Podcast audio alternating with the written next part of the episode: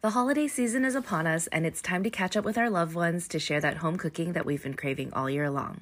That's why it's the perfect time to update your COVID vaccine. The updated vaccines now protect against the original COVID virus as well as Omicron. They're here just in time to make those family gatherings extra special and to keep our loved ones safe. Schedule your free vaccine today. Find updated COVID vaccines for everyone 5 and up at vaccines.gov. We can do this. Paid for by the U.S. Department of Health and Human Services. I just came by to stir your soul up a bit. This is the Perfectly Imperfect podcast with Regina and Christine, where we share our stories as women openly and honestly. We believe it's through our journeys, our happy and sad times that connect us as sisters because we're all perfectly imperfect. And welcome back to Perfectly Imperfect, where we have vulnerable conversations about mental health, self growth, and relationships. I am Christine. And I'm Regina. Wow. Episode two. Here we go. I know. We're episode 90, whatever. But yeah. Where are we? What are we doing? We're uh we're really lost. We're just really blindly feeling our way through this. But we're excited to talk about today's topic because this is one of the most requested topics. We did post on our Instagram asking for topic suggestions or things that you guys wanted to hear us talk about. And we did have an episode about this, but we also wanted to dive in a little bit deeper because you know, we're talking about intergenerational trauma Ooh. and how to unlearn, how to identify it, and how to break the cycle, all the juicy nitty gritty stuff. Yeah, this has definitely been like a trending topic that I see. I don't know if it was like last year or this year where this topic of intergenerational trauma came up. And I think that it's just been like resonating with a lot of us. For the Asian community, creating content and like just seeing ourselves in media is a pretty I would say relatively new thing in the last like 20 years or so. More so like when YouTube and things like that got big and, you know, a lot of influencers and content creators, we just like started to see more of our faces doing creative projects that we really never imagined doing before. And I think that like topics like this started coming up because then we realized like, wow, there are so many things that we relate to and have in common that we as an Asian community never talked about because it was never really it was always like looked down upon you mean feelings? Yes.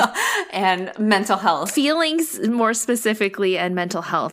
I'm so glad that these topics are now being brought to light because it's like, oh, finally, we're having these conversations openly. We are being vulnerable. And like, I think that we're really connecting as a community because we realized how many traumas we collectively went through and are now processing. And now I think Gen Z, who are kind of growing up in this more like, you know, woke era, era, they're actually making changes to it versus we as millennials are now learning to process it and are like, oh, identifying like, hey, I went through that too. I experienced that too. And I think that it's like really starting to come together.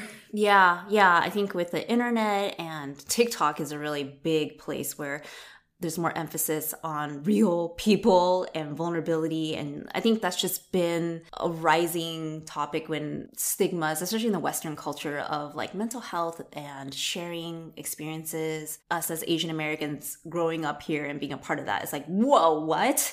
What? We talk about what we're going through. Even mm. sometimes now it's like there's still shame that comes up because we're sharing experiences that might expose the quote unquote bad sides to our family, you know, and you're like, oh no, my parents would be appalled that I would be talking about this or sharing it outside the family. More inclusion and hearing different perspectives, creating safe spaces, even languages around safe spaces. The more that we educate ourselves around mental health, I think that's a big part of being able to unlearn a lot of the things that we just never thought about or even knew was a thing. Like when I was diagnosed with depression, I was like, what? Me? Uh? you know like and then then having a term and doing research and advocating for myself in terms of like no i, I do feel that way and mm-hmm. it's okay that i feel that way mm-hmm. versus before the conditioning was like keep that to yourself why would you share that with your parents and have them worry about you mm-hmm, mm-hmm. and that's stuff that you just need to get your life together you need to get a good job you need to get a man you know all these things and you'll be happy right and it's like no, actually, this relates to my mental health because I didn't learn to take care of myself. What does that even look like? And therapy and all these other tools that can help in getting to the root of the things versus ignoring it, which is another generational trauma, like how the coping mechanisms, the patterns that get passed down of how we deal with things and why things continue to perpetuate. And I think a light bulb moment is like, do we really want to keep passing this down? As much as we've been through this and we actually have more access to information, do we want to consciously keep passing this down? Mm-hmm. You know, so yeah, let's jump into it. Today is more about diving into our personal experiences of how we experience generational trauma, giving examples and how we've unlearned it, as well as us giving some context around why we are the way that we are and all that, all that nitty gritty stuff. All the juicy details. Yeah. You want to start us off with some of the things that you've noticed or experienced when it relates to generational trauma? Yeah, I think that when I first saw the term intergenerational trauma. I'm like, oh, that doesn't apply to me. We all have a really fantastic way that our brain works where we're like, we see something bad and we're like, oh, that has nothing to do with me. But then I think that like the more I learned about it and the more I did my research and just like learned about it, I was like, oh, wow, this is like something that it's like ingrained in us so much that it even affects our parents. And I think that's when I started realizing like, oh, how much is passed down, not just through my parents, but just like the generations that came before that. And I think during the pandemic, you know, I've had a lot of downtime at home and I'm living at home with my parents. And so I'll like bring up these like topics of conversations with my mom, with my dad separately together. And I just learn more about how their upbringing affected them and how that affected me. And I think that the reason why there was like a bigger gap between what they went through, they as in my parents went through and what I went through is because because they literally moved from a different country, from China to the US. And those experiences alone are already like very different from their parents. But growing up as a first gen Asian American, comparing that to, you know, the experiences that they had, I was able to identify a lot of things like the, exactly like what Christine was saying earlier, feelings and depression, feelings of sadness and things like that. Like I noticed so much that when I talked to my mom, she she is a very headstrong person. I've said this a lot, and Christine has met her, so she knows exactly what I'm talking about. Mm-hmm. She's very like set in her ways, and she wants other people to think like her because she doesn't understand how people could not think like her.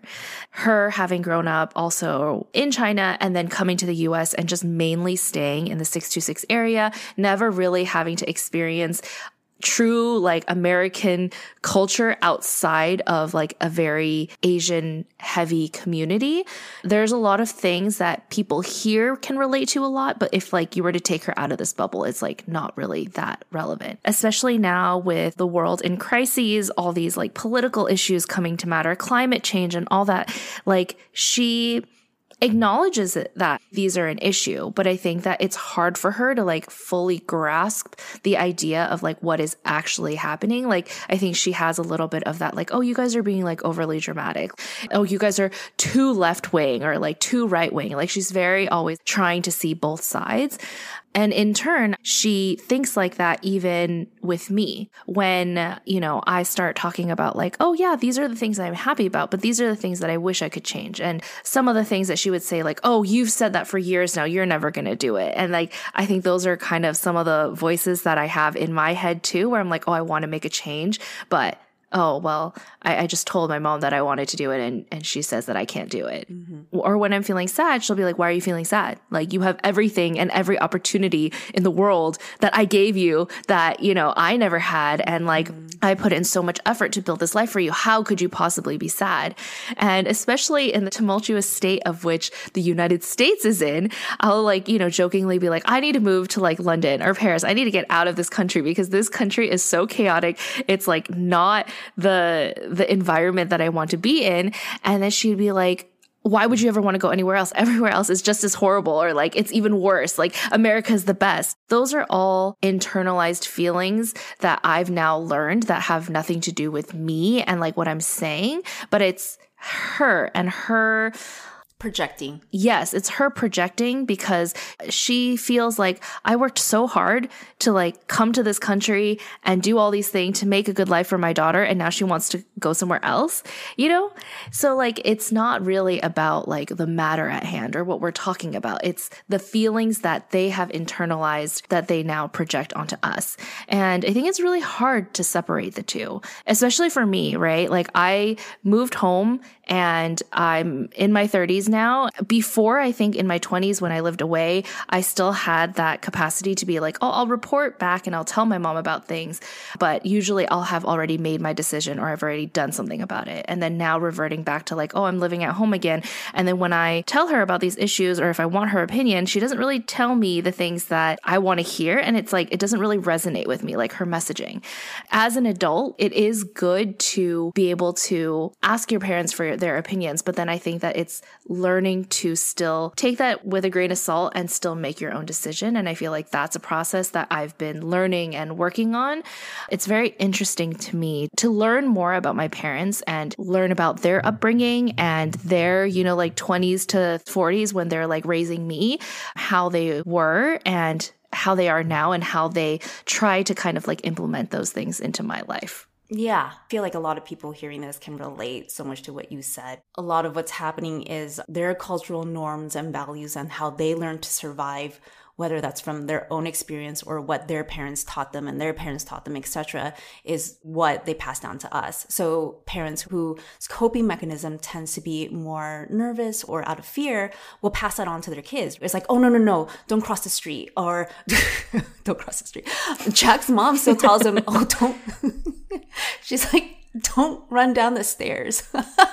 like walk slowly down the stairs. It's like those type of shit. and he's like he's a grown ass man, you know what I mean? So, yeah. and then you have other parents who that may not be how they learn to survive or how they learn to cope, which is like, do it, you know, be bold. A lot of how we're conditioned. That's why everything stems from our childhood, the root of things, because, you know, we absorb everything. We don't really know cultural norms or the rules or what society thinks that's all things that are taught to us and also not given context because a lot of our parents don't tell us those things us being Asian women were really packaged to be as innocent and obedient, naive, and just like a perfect package to be someone's future daughter-in-law or someone's wife, mm-hmm. right? And they may not explicitly tell us this. Some of them, some of us do, right? But it's to keep us pure and innocent and all of that. So, but they don't tell us. They're just like, no, you can't sleep over at your friends, right? And you're like, but why? Mm-hmm. Regina gets to, and they never tell you. But then you don't learn that stuff until you get older, and you're like, oh yeah, that guy was really sus and I shouldn't mm-hmm. have put mm-hmm. myself in that. It's not I shouldn't, but I didn't know. That's how a lot of the generational trauma, a lot of times we'll say trauma, it seems like such a huge, like, oh my God, you're like PTSD or going to war, that type of trauma. But no, there's like big T and little t trauma. And really it's about what's getting passed down to us that seems normal. When in reality, learning, having more education, especially around mental health, that's not necessarily quote unquote normal. That's just how you were taught. Mm-hmm. And also in the context of how our parents learned to survive. A lot of our immigrant parents came and still operate from a place of survival mm-hmm. and how you operate in survival, which I think a lot of us can relate to now, especially through the pandemic or even different parts of your life where you just felt like no matter how hard you try, you just can't keep your head above water. When we talk about like scarcity or abundance, it's easy to operate from a place of fear from a place of lack mm-hmm. because that's your reality right now. Inflation, you know, like milk costs like freaking an arm and leg now. And milk tea was already mm-hmm. really, you know, I'm complaining. But mm-hmm. when you think like that, everything just kind of feels impossible or out of reach. And you're just concentrating on like, no, you can't do that. You can't afford that. You shouldn't do that. Don't risk it. You know, we all know with Asian mentality is like the model minority. Don't take the risk. Just follow the path. Put your head down and keep going. Exactly. Yeah. Keep quiet. Just do what you're supposed to do. But I think that's what our generation and living through that as society changes in a Western environment, we're realizing that's not the reality. And that's where our generation is being faced with the opportunity to break these cycles first you got to recognize it because I think it's constantly being reinforced even in our adult life. Mm-hmm. Our generation can, with the information that we know and being able to share with each other, connect. I think a big part of this is being able to connect and create safe spaces. I use that word a lot because why would you be vulnerable if you don't feel safe? And what does even safe space look like? And a lot of times, even in our own families, we don't feel safe to express ourselves, which is part of like minimizing our feelings, telling us that it's not as big of a deal. Do you know what they had to struggle through versus our? You kind of minimize Mm-hmm. your own experience because they've been through so much more. That's all part of our cultural norm. They probably experienced that from their parents as well, right? So the consciousness isn't there Mm-hmm. because the education isn't there in like, what are the long term effects that I'm doing to my child that also has been done to me because our parents Mm-hmm. oftentimes don't have that level of awareness. So what they say is like, I went through such difficult times, I turned out okay. And you have to go through difficult times in order to be a better person, which is not necessarily wrong. You can really take a lot of life's lessons and learn and reflect on it. But how you do it, Yeah. how you execute it makes the biggest difference, right? So I, I think a lot of times our parents like to jump to the conclusion and use the same coping tools, which is don't think about it, just do it. You have to work hard, you have to sacrifice everything and put family first, which is totally ingrained in our Eastern culture, which is family is everything. Mm-hmm. There's nothing mm-hmm. wrong with that, right? But then you start learning terms like enmeshment and what that means and the results of that. And you're mm. like, oh, this is why the one person in your family who has really poor emotional regulation, which actually I noticed with our family is like all of us. Because no one ever taught us what healthy emotional regulation looks like and tools for that. So we just keep everything in and we blow up at each other and we cut each other deep and then, then we pretend like nothing happened, right? And we're like a happy family again. Mm. but enmeshment is like you start realizing how intertwined our relationship is like one person if they're feeling unhappy the rest of the family has to feel unhappy that type of mm-hmm. enmeshment can be very unhealthy right? You become dependent on each other which is a lot of when you think about how asians are. We don't draw boundaries that's what love is but the result of that is feeling burnt mm-hmm. out low mm-hmm. self-esteem feeling really lonely people pleasing you know getting triggered all built up. We don't ever talk about it and it's all under you have to respect your elders no matter what. And you have no autonomy. So how do you even know what you want? Mm-hmm. I think a lot of people in their 20s are realizing like, what do I like? Mm-hmm.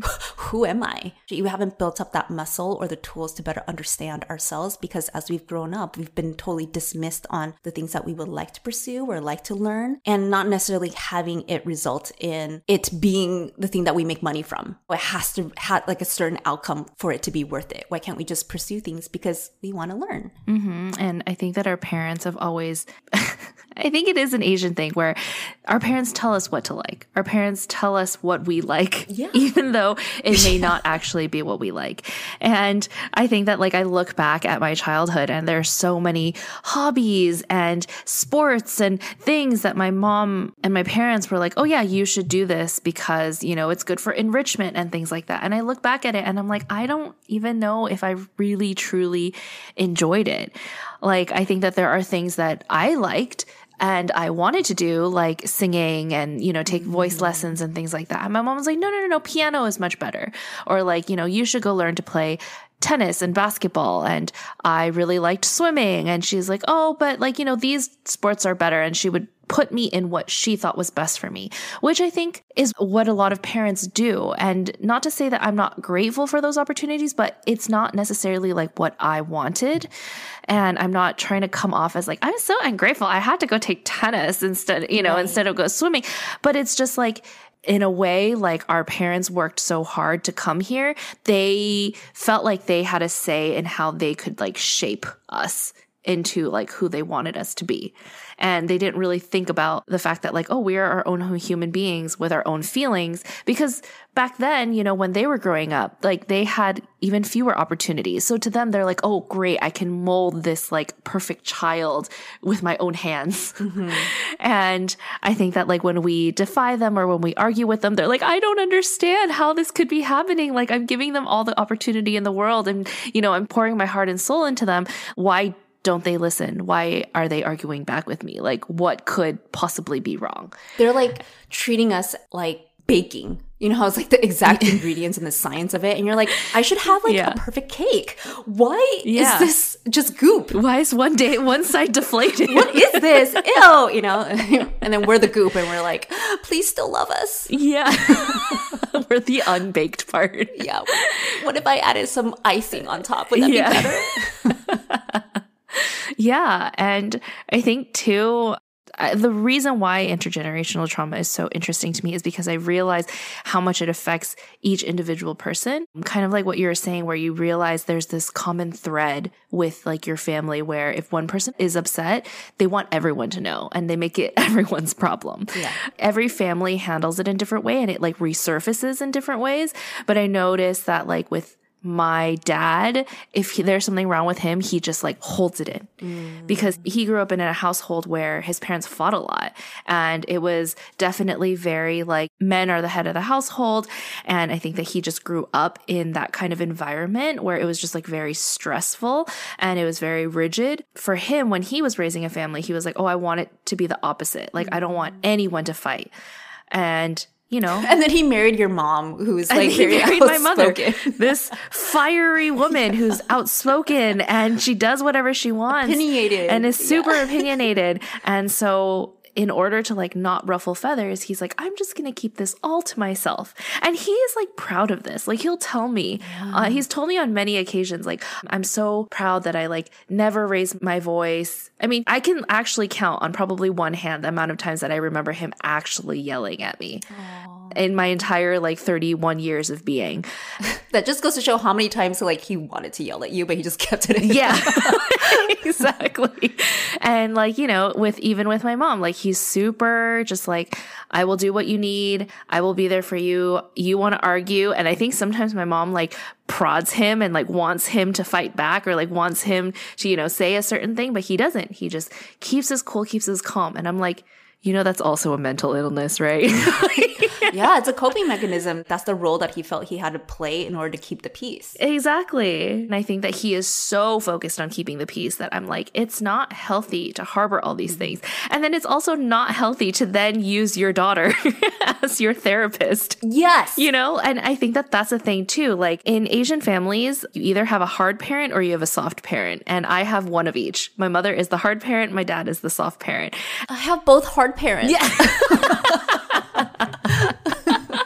yeah and and i think that like it's it, like everybody has like a different combination of these types of parents when our parents start growing up. Start growing up. yeah when they start growing up like they start to use us as therapists. Yes. my dad definitely does it more than like my mom but my mom does it too. Or she'll like she'll like tell me about a situation but then she's already like has her opinion and has already made her decision about it. Versus my dad and i are like oh let's like have like a conversation about this you know? Now with the topic of like suicide and mental health and depression and bipolar you know all of these like issues coming up with celebrities being more open about them. Mm-hmm. Like my parents are like oh my god but how can that be? Like they still don't understand how can someone as successful and as glamorous as Selena Gomez deal with depression and bipolar disorder. And I'm like well you know that's why people have therapy and they're like, huh? Therapy? Like, what's that? Like, they're so gung ho about people being happy and wellness. Like, my dad is actually like working on a drug that he is now hoping will treat like severe depressions because he wants to help like prevent people from committing suicide. Like, that's something that he's working towards. But then when I mentioned therapy, he's like, oh, why would they go to therapy? And I'm like, like there's just there's just a disconnect. They are for people getting help and like taking medication, but to them therapy is still kind of like a is like a wonky idea, which is very interesting. Well, it's such a Western concept. Yeah. Eastern traditions are like mental health isn't even a thing. Mm-hmm. If you think about it, so much of our Asian identity and what we were unconsciously taught or just like was passed down to us is that our identity is how well that we can take care of our family. So much of the Eastern culture is about family, right? And if there's any mental unwellness or any mental illness, shows the weakness within you to be incapable of taking care of your family. And and if anything, you can possibly be ostracized for having mental health conditions because mm-hmm. there's no education around it. Mm-hmm. There's stigma of having mental health issues. It's like Mental institution or something. yeah, like you're like wanting Yeah. to kill people and stuff, right? So they'll always say like, I'm not that mentally unwell. The way that Asian people have learned to have a form of therapy is through family. And even then, very selectively. And Yes. I think this is something like talking to my clients, many people experience where, like you said, you become your parents' therapist, even at a very young age, right? They're mm-hmm. just like, oh, I'm just really angry at your dad. I'm just going to talk about it, right? And then you get mm-hmm. older, they just keep sharing more of it. And you feel like, you go talk to your dad for me, you know, or you go tell your mom that blah, blah, blah. And you're like the mediator and the translator and the therapist, all these things, right? Mm-hmm. I talked to my mom about that. And I'm like, you know, seek a professional person who actually can help you through this, who actually can hear you and give you better insight and information versus me. You have to understand that that creates a bias for me. Of course, it's going to affect me because you're talking about my dad. My mm-hmm. dad's talking about my mom. I'm going to Yeah. feel a certain way and the impact that it has on my overall well being. But that's all lumped into that's part of your role as our kid right? And I'm like, well, if you don't feel comfortable talking to a therapist, like, what do you think about talking to one of your close personal friends? Why don't you talk to this auntie, it's like ai, your brother? Mm-hmm. She's like, oh, I would never. Yeah. I would never, you know? Why would I tell them that? they feel like it's airing their dirty laundry. Yes. Yeah. They're embarrassed by it. Mm-hmm. I realize in this awareness that we have that a lot of us are recognizing and starting to do the work that they didn't do or our past generations never did. And I totally give them credit that their environment and during those times that was not acceptable, whether mm-hmm. Eastern or Western, it's just the studies weren't around. They didn't have access to that. They didn't have internet to hear what other people were sharing and stuff that we do. They're not doing the work, the awareness and creating how my energy is affecting other people. Mm-hmm. You actually get to see how the seed of things are planted and why you ended up being the way that you are. So for me, a very small thing that I notice is that my mom since I was a little girl to where I am now, will make side comments or criticisms towards things that I like. So if I wear something, ever since I was young, when I started to pick my own clothes, she's always like, she just gives so much shade. There's, I think the people who are best at shade are Asian moms. They're just so good at it, like low key shade. Yeah. And then like she just, without missing a beat, would be like, you're wearing those shoes? You think that looks good? You know, and she says in a way where it's almost like she's joking about it, but she mm-hmm. totally means. She's like, I would never wear that. I mm-hmm. grew up just completely doubting things that I like. And then so eventually, and being a people pleaser, I would change my outfit or I would be like, oh, and even if I chose to wear it, I wouldn't feel good in it because the voice is already implanted to doubt myself, my own mm-hmm. instincts on what I like and I don't like. So I get mm-hmm. confused. I have no clarity around that. And that seed gets planted into many areas of my life, which includes being in a relationship with a man, my friendships, work, just always doubting myself and looking to other people. This is why for me, jealousy became a huge part of and being comparing myself. Because my mom would say things she would compare me to her right in that sense. Or academically we all know asian parents compare you to other people's kids. So if you don't even know what you want and you're taught to doubt even little things like your style or what you like but like regina said you don't like singing you're not good at singing. Why would you do that? Even if it's from a good intention it plants that seed and therefore when we go out into the real world and we mature that seed has grown into just self-doubt and everything. Mm-hmm. So you accept minimum behavior from your partner toxic behavior because you're just like oh well i don't know if that's bad. Um, I, I, I want to give them the benefit of the doubt which is not a bad thing but you start compromising so much of yourself because that internal critic that you internalize from the seed from your caregivers to other people who have reinforced that because that's how you see life. That's the perspective is shaped women in the workforce we put ourselves down because we're like oh i'm not good enough. Oh you, you're telling me that that's the way it should be done or my opinion isn't right or the way i see things. It all gets internalized and comes out in all these different ways. So then we ask ourselves why do we feel burnt out? Why do i feel so crappy about myself? Why don't i have the energy to do the things that i want to pursue? I'm so scared of failing trauma. It all stems from somewhere if you really truly take that time to reflect and that's why christine and i always talk about journaling and looking within and just like understanding that like the voices in your head they didn't come out of nowhere you know like they all stemmed from a situation or a scenario or repetitive behavior. Like exactly like what you said. My mom does that too where i just remember in college like i was coming from school she was coming from work i was sick and i needed to go to the doctor's office. So i showed up in like leggings and a crew neck. And she was like oh that's what you're wearing? And i'm like mother I do not feel well. I'm at the doctor's office because I don't feel well. Like, why, why do you care what I'm wearing? Even though my mom always says she's like, "Oh, I'm very confident in myself. Like, you know, I don't care what other people think." But it's like, then why do you care if I wore like a crew neck and leggings to the doctor's office? She's like, "You're embarrassing me." Yeah, at the doctor's office. I think that if you really take the time to like reflect and think about it, like everything stems from something. And that's not to say that like when we have kids or future generations, whatever, like that we don't do these things as well that will cause them to have intergenerational trauma. But it's like being aware enough to like openly have these conversations and open that channel of communication so that hopefully it will be less traumatizing for the next generation. Because I think up until this point, it just felt like every generation has just been traumatizing the next. No, for sure. Yeah. And no one, no one ever really addresses it. And this is like the first generation where like, hey, I'm tired of this. What I experienced growing up, like, I don't want to pass that on to the next generation. I can see in situations where, you know, comments that like our mothers have made about like what we wear and we snap, like, yeah, it's connected it's con- all connected because it's like I've heard this so many times up until this point and that was like the last straw. And I've had many moments like that myself that I'm like not proud of. But it's being able to like okay, we've identified the issue what are we going to do about it now? How are we going to change? And how are we going to think about this? You know, in our previous episode, we talked about this a lot in terms of our own like self growth, but like being able to separate the things that our parents say to us versus like what we actually want for ourselves.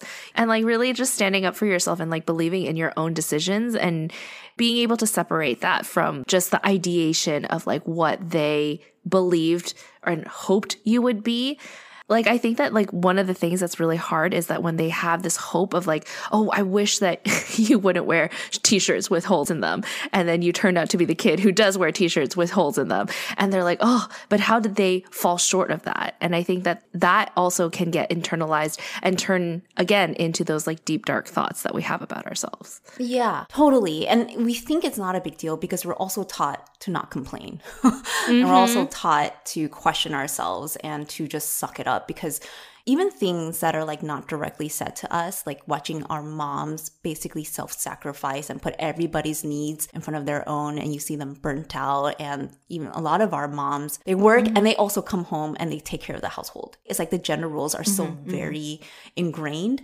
And not to say our dads don't work hard, but it's very like you hear comments or even just see it where it's like, oh, that's what your mom's supposed to do, or that's what you're gonna do. You should take it on. And you see yourself being treated differently than your brothers, and they're all trying to set you up for success in the cultural expectations because of your gender. Things like that. Mm-hmm. This is what really changed a lot of the way that I saw things. I might have mentioned it in previous episodes, but learning to let two things exist at the same time, even if they seem contradictory. Mm-hmm. So your parents can could have the best intentions, but you're also allowed to feel the way that you feel. Yeah. They could have the best intentions in the reality of how they grew up and what they've experienced in life is I'm trying to protect you because I don't want you to have a mother-in-law that's going to hate you because you're not taking care of her son. You're not doing the things mm-hmm. that you should be doing. Therefore, it reflects poorly upon your entire family that brought you up. The intention can be good, but you could also feel like this is not fair why do I have to do the dishes while you let my brother just not do any of the household chores? Because he's simply a man and his job in the future would just be purely to bring in financial stability for his family. So all of that gets unconsciously passed down. And that's the process for us in this generation. Let's talk about the unlearning part. You know, I know we kind of dabbled mm-hmm. into that.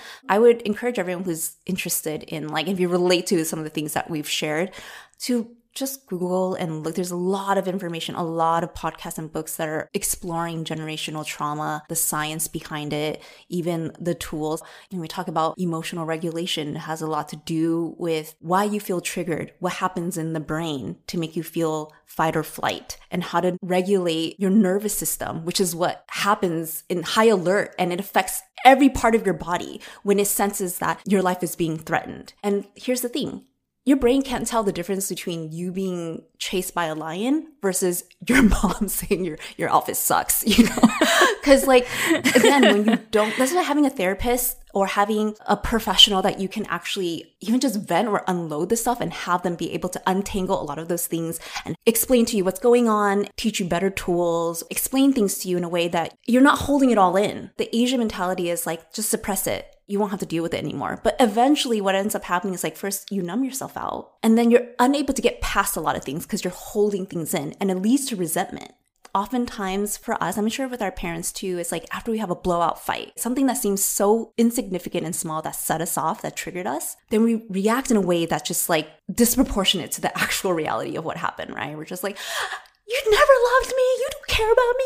I'm such a, say this and stuff like that. And then we say things that are hurtful or react in ways that, you know, we push them away, we ignore them, we, we run away and stuff.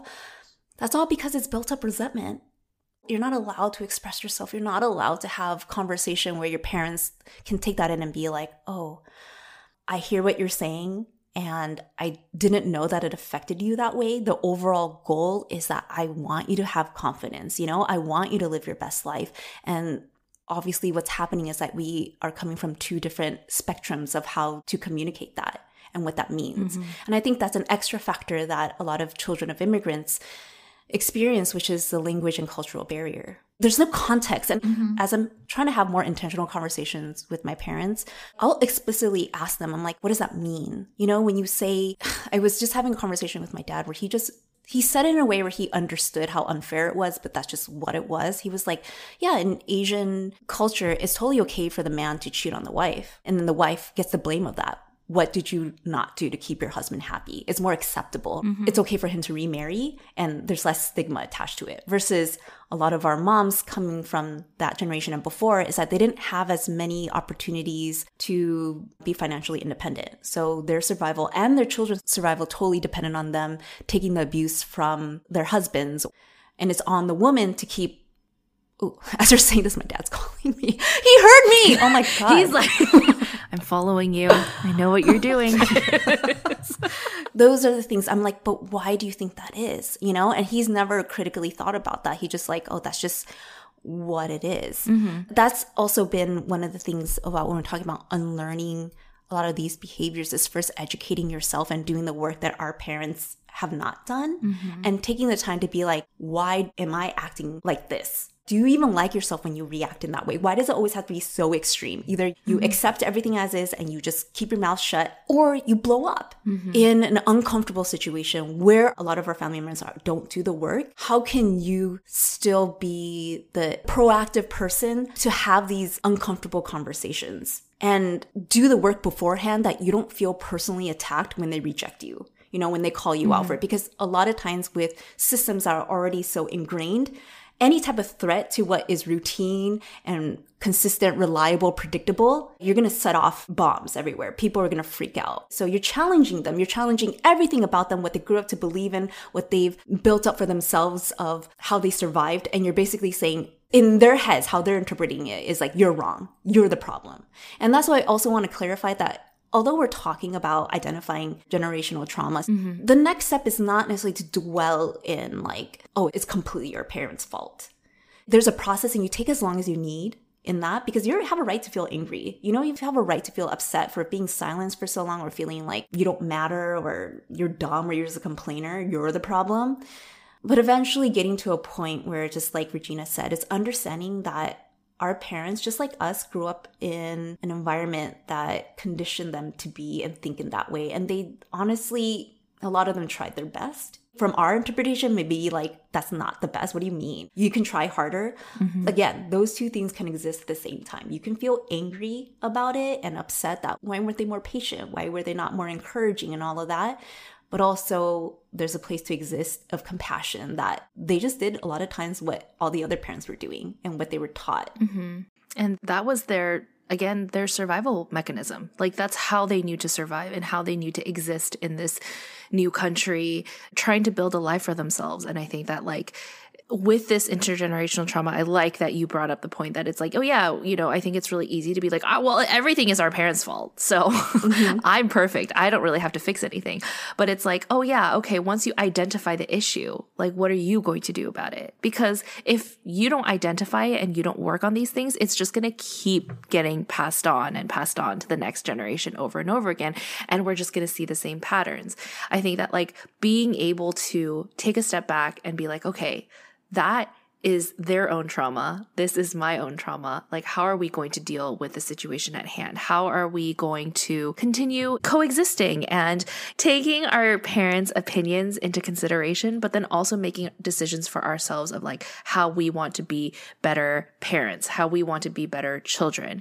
It is really easy when we're in that pattern of like, yeah, we hold it in, hold it in, hold it in, and then explode. Like that's a very common practice, I think, mm-hmm. with parent child relationships. But like, how can we prevent that moving forward? Like, there are a lot of times now where I will actually confront my mom if she says something and I'm like, that's mean. Mm-hmm. Like, take a look, take a step back, think about what you said wasn't that mean? That was kind of mean. And she'll be like, okay, fine, I'll rephrase it. Mm. And it's like, okay, look, we're healing and we're learning. Like it's those conversations that we need to have because at the end of the day, our parents do love us, you know, like they do want the best for us. They might not do it in the way that we may understand love or accept love, but they do want to improve that relationship that they have with you. And I think that we kind of go through our times of like ups and downs of like what works and what doesn't. Being able to just identify, learn, and separate. That has helped me so much as I grow into myself as well. Yeah, yeah. I really like what you said in breaking it down and start where you're at give yourself permission to feel the things that you feel versus the things that you think you should be feeling and how you should be reacting. Mm-hmm. Identify the shame, the guilt, the feelings that do come up. Don't ignore them learn to be conscious of what's going on, how you're reacting, why you're reacting. I always use this example with my clients. It's like when you go to the doctors and you're like, oh my God, I think I have cancer. And your doctor's like, okay, well, okay, let's trace back, start a health diary of when you're saying you have gut issues. What are you eating every day? And we can then recognize mm-hmm. some of the patterns and start eliminating things from there. So this is the same thing where it's like I feel so triggered. Well, what happened around that trigger? Was it that you were really tired from work? Work has been really stressful. Your dad has mentioned that a couple of times about your weight or how much money are you making and all that. It's adding to the stress. So you actually keep a diary and awareness and also what thoughts form from that. Those are some of the exercises I always do with my clients, even for myself, to just see it's not just the feeling and then just being like, oh, I'm so mad, and that's it. And the feeling just lingers.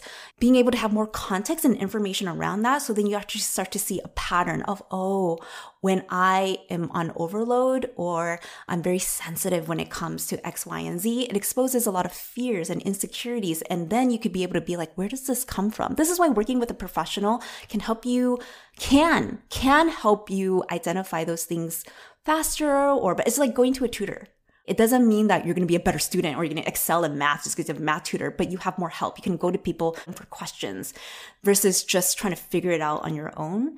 So it's a tool. If you have access to that, then that's great. I'm not at all trying to be like therapy is the answer to everything. You can do this work on your own, but it's like being intentional and also giving yourself space and permission to be like, you're not always going to get it right.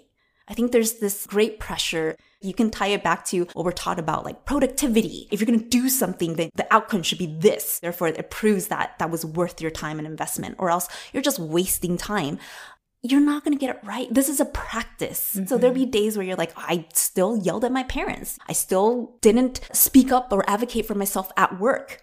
It's okay. You just recognize that and again, put it in your diary or in your tracking. It's like, I realized that today I felt a certain way at work when someone said this, but I didn't say anything.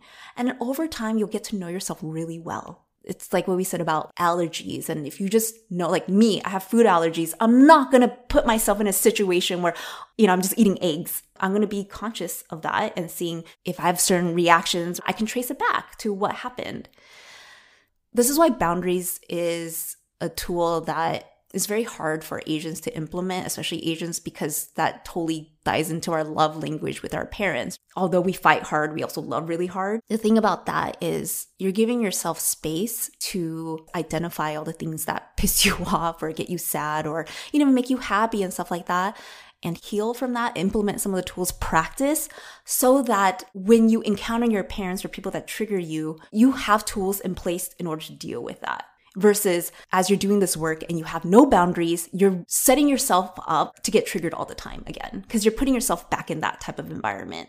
So boundaries doesn't mean you don't love them. If anything, that's what I've learned It's like boundaries is because you love them, you want to keep them in your life, you are working on yourself so that you can accept them as they are. If they never change, if our parents never do the work and they never create that self-awareness, then what can you do for yourself to work on the tools and practice those tools so that you can, like Regina said, separate that? Their projection and what your interpretation of their projection means. Because we all do that. Mm-hmm. The goal isn't, I'm never gonna pass down trauma. I think it's just creating awareness. A lot of us, when we ask ourselves, ideally, yes, we like our parents to just change and not be like that. But then it's also just like, can you just acknowledge what I'm saying? Mm-hmm. Like, I just mm-hmm. want you to hear me versus coming back defensively. Yeah. Like, can we just start somewhere? Yeah. And I love what you said about just the fact that this is all a work in progress. We're just trying to hope that we can open the communication channels to build better relationships with one another. That's really what it is, right? With our parents' generation and with the future generation, however that looks like in your life. And understanding that, like, there will be good days, there will be bad days, but as long as you're making some sort of progress, becoming more comfortable with being vulnerable, being more comfortable with telling your parents, like, hey, that thing, it really hurt me. And I don't appreciate being talked to in that way. Like, just improvements, minor, major, whatever they may be, and whatever your journey looks like, that is really all we can ask of ourselves. It's funny because, like, I've started having these conversations more with my friends because I've gotten to know their parents more as an adult. We like look at them, I'm like, oh, hey, have you noticed that that's something that your mom does that you do as well? And they're like, oh, that totally did not process in my head. And bringing awareness is kind of that first step. Awareness of yourself, awareness of your parents, awareness of the relationship that you have together, and then just building on this process of like, okay, how can I continue to heal, but still work on these issues that I know have been there since I was a kid? Yeah. And you'll start to see a lot of it is like having higher EQ is such a buzzword right now, especially when it comes to men. comes to men. but doing the work so that you level up on your emotional maturity think about the idealized fantasy of what we want our parents to be like, how they can handle conversations without freaking out or like being defensive. You actually get to see where along the way they probably were stunted in how they grew emotionally. And it makes sense because, you know, their parents probably weren't equipped with that either. So a lot of when they speak out of, and then you recognize that within yourself because you're doing the work too. Like when I react very harshly, I'm like, that's my rebellious high school self because I don't feel heard. I see that more in my parents as well when they act that way.